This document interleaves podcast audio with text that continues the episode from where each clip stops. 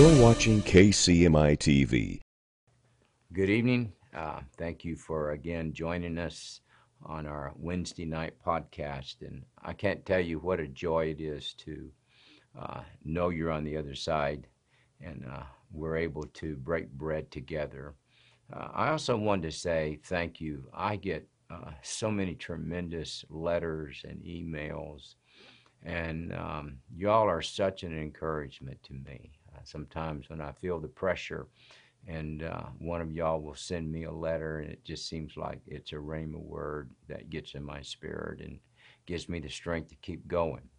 So I want to start off tonight by reading the very first chapter of the book of Psalms. It's a familiar, familiar chapter, but it says, Blessed is the man that walketh not in the counsel of the ungodly, nor standeth in the way of sinners, nor sitteth in the seat of the scornful. But his delight is in the law of the Lord, and in his law doth he meditate day and night.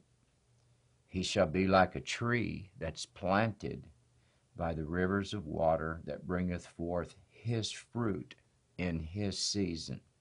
Isn't that great to know that you have a season in your life? Every one of us have a season that God says we're going to bring fruit. His leaf also shall not wither, and whatsoever he doeth shall prosper. The ungodly are not so, but are like the chaff which the wind driveth away. Therefore the ungodly shall not stand in the day of judgment, nor sinners in the congregation of the righteous.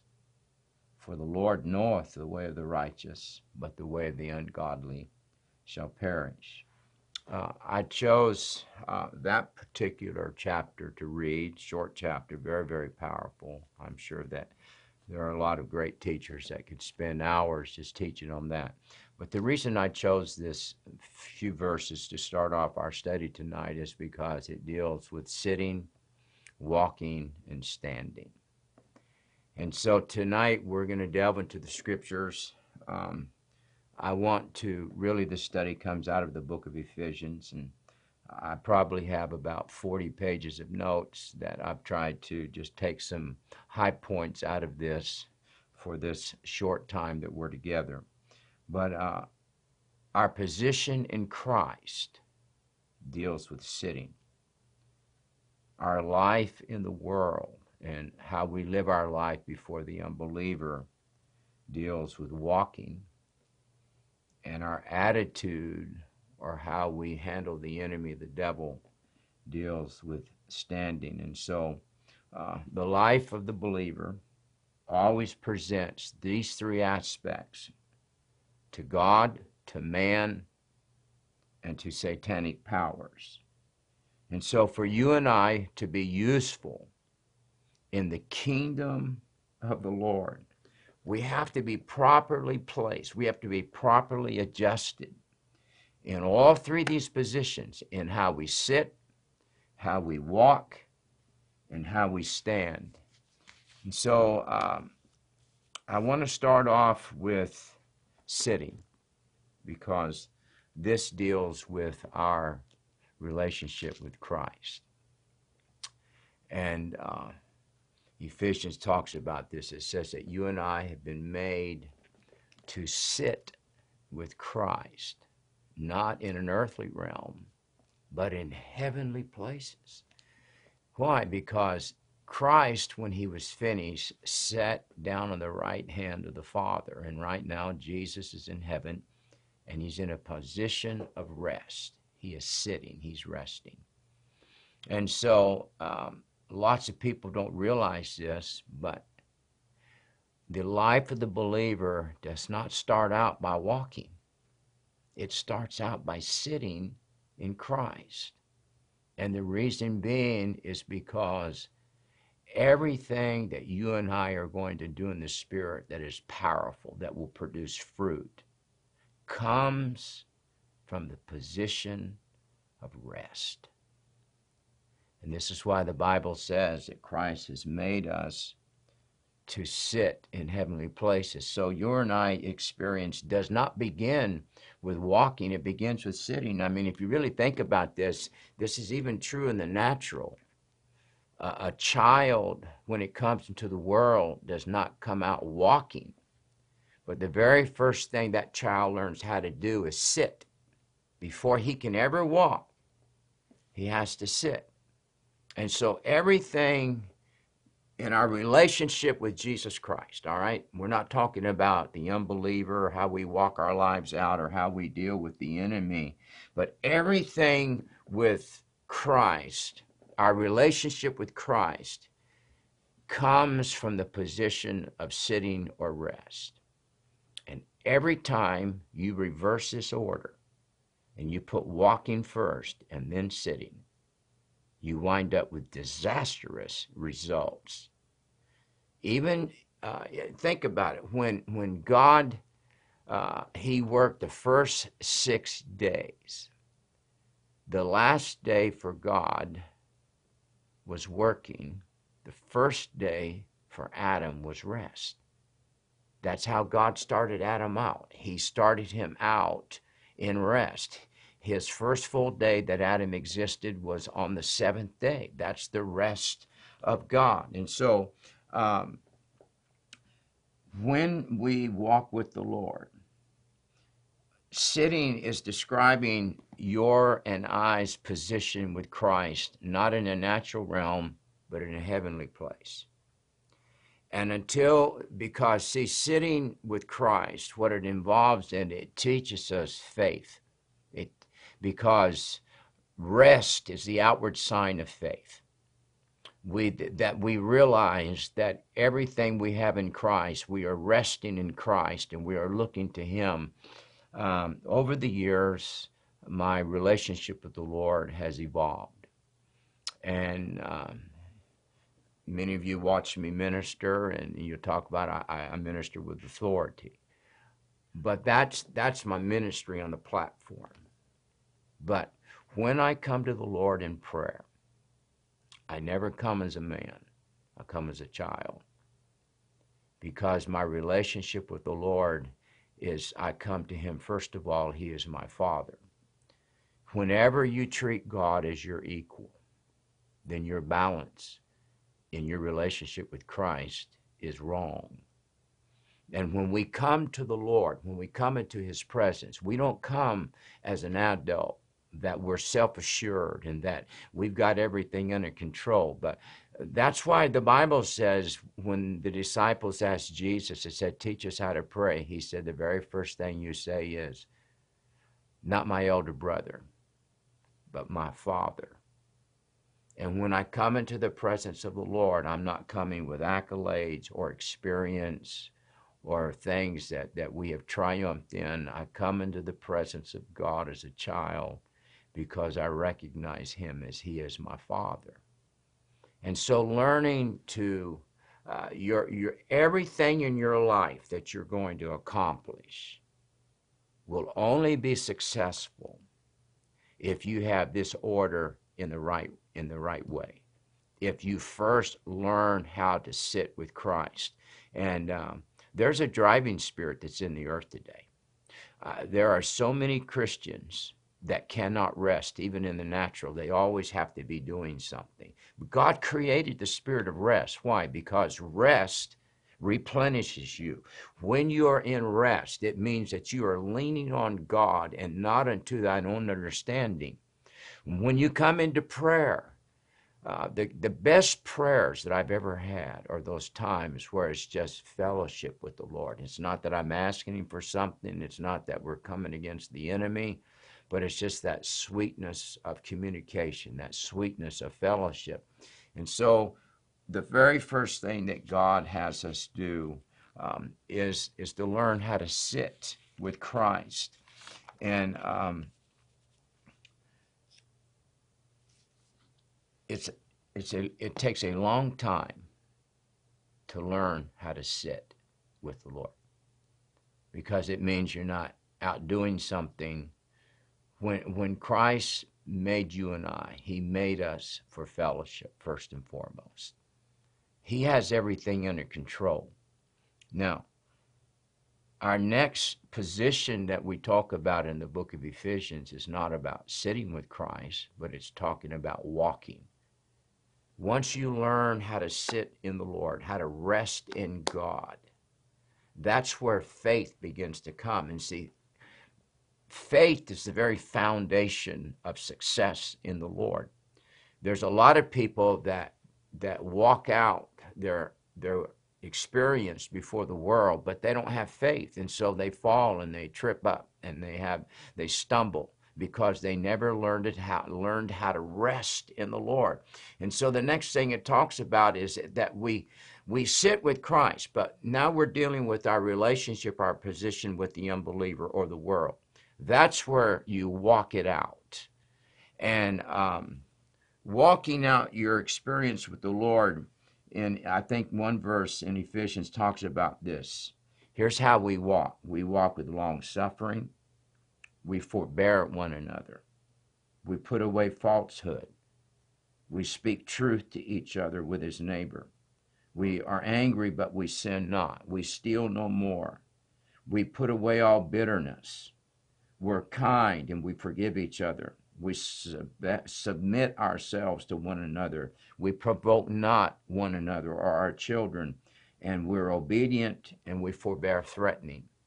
And so could it be that the world has not really had great revival because what they see the believer walking out is not something that they find palatable? And unfortunately, statistics today say that the, the, the, lifestyles of believers and unbelievers are very similar. They use the same entertainment, they go to the same places, divorce rate is the same, uh, even their belief systems are some to the same. But see, God wants you and I that when we walk before the believer or the unbeliever, that we walk with great assurance and great power, that there is a rest in us. And so um, I wanted to read you something because a minister um, not too long ago made this statement, and uh, I have it on my phone. Um, he said, This is dealing with the coronavirus and there's so many of us as believers how how do we handle this in this day and this hour and how do we represent how do we walk out our walk with God before the world with this coronavirus and all the things that are happening and this minister made this statement he said the church in general has mishandled this pandemic and he said we have tearfully missed the opportunity to lead and then he gave a quote from C.S. Lewis, and I want to read this to you. This is a quote from C.S. Lewis, who was a great writer, from 1948 regarding the atomic bomb and the threat and the terror that it brought to the world. And so, as I read this to you, uh, just replace the word atomic bomb with the uh, coronavirus, and I think we'll encourage you. He said this In one way, we think a great deal too much of the atomic bomb. How are we going to live in an atomic age? He said, I reply, why, as you would have lived in the 16th century when the plague visited London almost every year, or as you would have lived in the Viking Age when raiders from Scandinavia might land and cut your throat at any night, or indeed as you are already living in the age of cancer an age of syphilis, an age of paralysis, an age of air raids, and an age of railway, railway uh, accidents, an age of motor accidents. In other words, do not let us begin by exaggerating our situation. He said, Believe me, and all whom you love are already sentenced to death before the atomic bomb was ever invented and quite a high percentage of us are going to die in unpleasant ways. We had indeed one great advantage over our ancestors. We know more of the gospel. And we still have that. He said it's per- perfect, perfectly ridiculous to go about whimpering and drawing long faces because the scientists have added one more chance of painful and premature death to a world which already bristles with such chances, and in which death itself was not a chance at all, but it's a certainty. So, this is the first point to be made and the first action to be taken. is to pull ourselves together. If we're all going to be destroyed by the atomic bomb or in, in our setting by the coronavirus, he said, let that bomb or let that virus, when it comes, find you and I as believers doing sensible and human things, praying, working, teaching, reading, listening to music, bathing the children, playing tennis, visiting with our friends, playing a game of darts, not huddled together like frightened sheep, thinking about the coronavirus that may break our bodies, for even a micro can do that, but they need not dominate our minds. And boy, if there ever was a way that aptly describes how you and I are going to walk out before the unbeliever our experience with God, it's right there.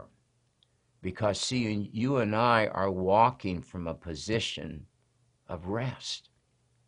We're walking from the assurance that God saw this time that you and I would come into long before we ever saw it. And He has already made provision.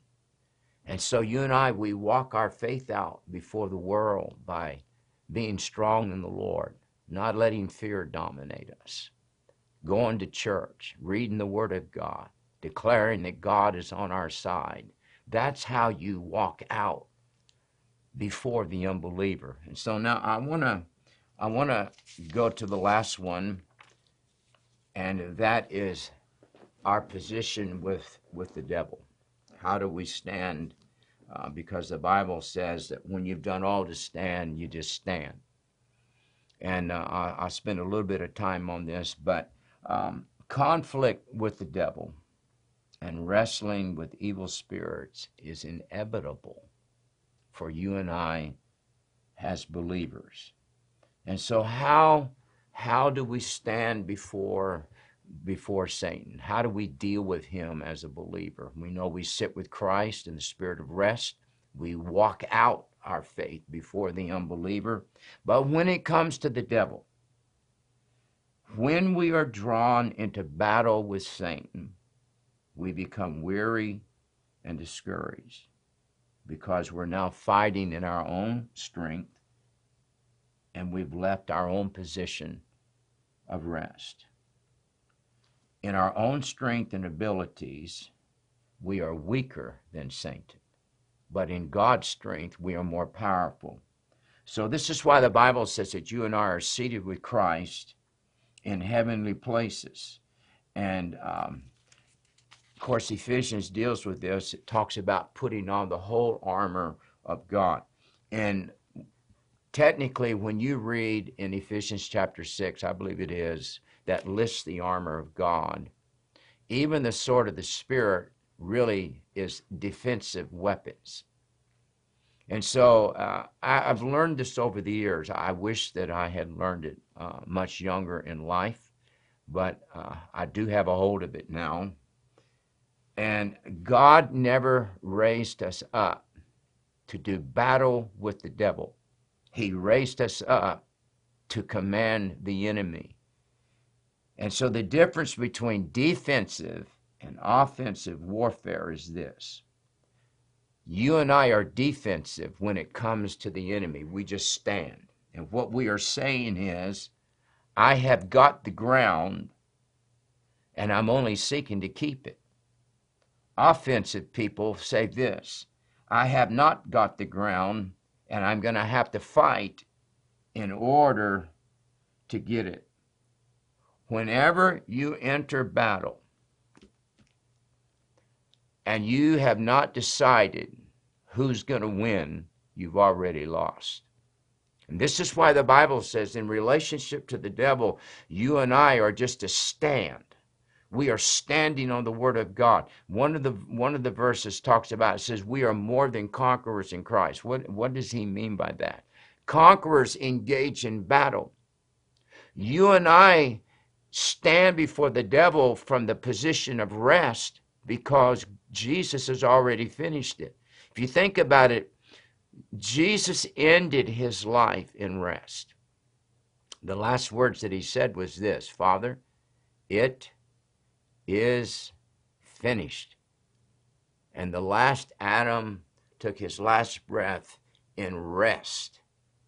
And then, hallelujah, Isaiah says this, I believe. This is the rest wherein the weary should rest, and this is the refreshing. For with a stammering lip and another tongue, saith the Lord, I will speak to my people. So when God birthed the church, when he bursts them on the day of Pentecost, what does the Lord do? He brings them into the place of rest because the Bible said they all begin to speak in other tongues as the Spirit of God gave the utterance. So Christ, the first fruits, dies in rest. He says it's finished. And then when he raises the rest of the fruit on the day of Pentecost, he raises them in the position of rest. See, whenever the devil can get you to believe that your victory is not complete, then he wins. Every day when you get up, you get up declaring this I've not lost the ground, I'm keeping it. So that the difference between warfare waged by Jesus Christ, there's a great difference, and the warfare that's waged by people that don't have faith is Jesus said it was finished. He was offensive. But now we're defensive. You say, but if Christ is offensive, then why we are defensive? Because Christ already finished, the, he already won the battle. So you and I do not have to go back into war because Christ didn't say, okay, Father, it's almost done, but I left a couple of things undone. The church is going to have to get the victory over. He said, No, it is finished. So the offensive side of it was finished that day. And when you and I are birthed, the Bible says in Ephesians that you and I have been placed by God the Father in heavenly places, not with a sword in our hand, but we are resting in Christ. And so now you and I stand before the enemy as defensive. We have it, the devil wants it. You and I today war against the enemy only to maintain and keep the ground and the victory that Christ has already achieved. This idea that, well, you know, I, I got to go bind the devil. No, you don't. He's already bound. And well, I hope God heals me. He's already healed you. When I pray over the sick, I'm not praying from the standpoint, oh God, please heal him. I come against it from, I believe that cancer, for example, is a demon. I don't war against that demon, I command it to leave. He's not drawing me into battle so we can see who wins because I am in Christ, I already won. And so I have the authority over him. So I don't have, listen, whenever the enemy can draw you into an offensive battle or a skirmish, the first thing that happens is he pulls you off of your position. This is why the Bible talks about that we are unmovable in Christ, that Christ has um, planted us with him, that our feet are on the rock of ages, that he places us in a position that the enemy cannot move us. The only way that you can be drawn away is of your own accord. Even in the Old Testament, when they had the city of refuges, the Bible says that if that individual would run into that city, that as long as the high priest was alive, the, his enemy could not come get him. And we know Abner died. He was in the city of refuge. I think it was Hebron. And he was enticed outside. And the moment he stepped from his position of safety and he stepped outside the gate, his enemy ran a knife into him and he died. And, and David said, You died a fool's death. Sometimes the issues that we are experiencing in our life and the defeats are because we let the enemy draw us into a battle that we've already won. You ever seen as a kid, you know, you uh, they say, well, let's do two out of three because they lost the first one. That's what the enemy's trying to do. He's already lost the first one, so he's trying to get you to go back into battle because he thinks that he can win again. And so Um, it is a spiritual realm of Christ that the enemy's defeat is a fact. The church has been put in that realm to keep Satan defeated. See, our our goal or our purpose is not to defeat Satan, it's to keep him defeated. It's not to take the territory, it's to keep what God has already given us. So we do not fight for victory, we fight from victory. You and I are not engaged in battle to win because Christ already won. And if you can learn to get this in your spirit, uh, too many Christians have this defeated attitude. I, I have so many people that come to me over the years and they're just crying and say, Oh, Pastor, will you pray for me? I just don't think I'm going to make it. Until you change that mindset, you're not going to make it. Because you can't, faith is not something that I can give you. It is something that you have to gain in your own walk with God. And I remember one time David Wilkerson had a lady come to him and she said, Oh, I just ask you to pray for my son. And uh, he's, he's, he's lost, he's not serving God. And Brother David, will you just pray for, pray for him? And Brother David, um, he said, it just leaped up my spirit. And I said, Are you praying for your son? She said, Well, no. She said, I just got a new job and, and I'm busy. He said, Well, honey, he said, There's no sense in me praying for your son because I don't have anybody to come into agreement with. And see, this is what this is what sitting in Christ does. You come into agreement with Christ that it's already done. It's a finished work. And so everything that's in victory you and I, our healings, our blessings, our deliverances, everything always comes from the position of rest. The foundation of yours and ours victories is not in the wielding of the sword. It's not in the bloody battles, but it's in the knowledge that I am sitting with Christ. And the scripture says this that while Christ is sitting in heaven, all things are under his feet. But if you and I are the body of Christ, then all things are under our feet. So I want to encourage you this evening. Boy, I feel this in the spirit. There is nothing going on in your life that Christ has not already defeated. Think on things that are good and pure and powerful and true and of a good report. These things build you up in the Holy Ghost. And Learn how to sit with Christ. Learn how to approach Christ as a child. Why? Because a child believes his father can do anything. It's the adult that comes in that wants to rationalize and, and debate because they have all this carnal knowledge of, of past defeats and the logics and all of that of men. And God said, No, give me a child. That's why He said, Suffer little children to come to me. So with Christ, let's come as a child. Let's learn to sit with God. With the world, let's stand up as a mature man and woman of the Lord. And let's show the world that even in this age right now that we're uncertainty of coronavirus and the vaccines and all of that. You know what you and I are going to do? We're going to live a normal life. We're not going to be moved from our position.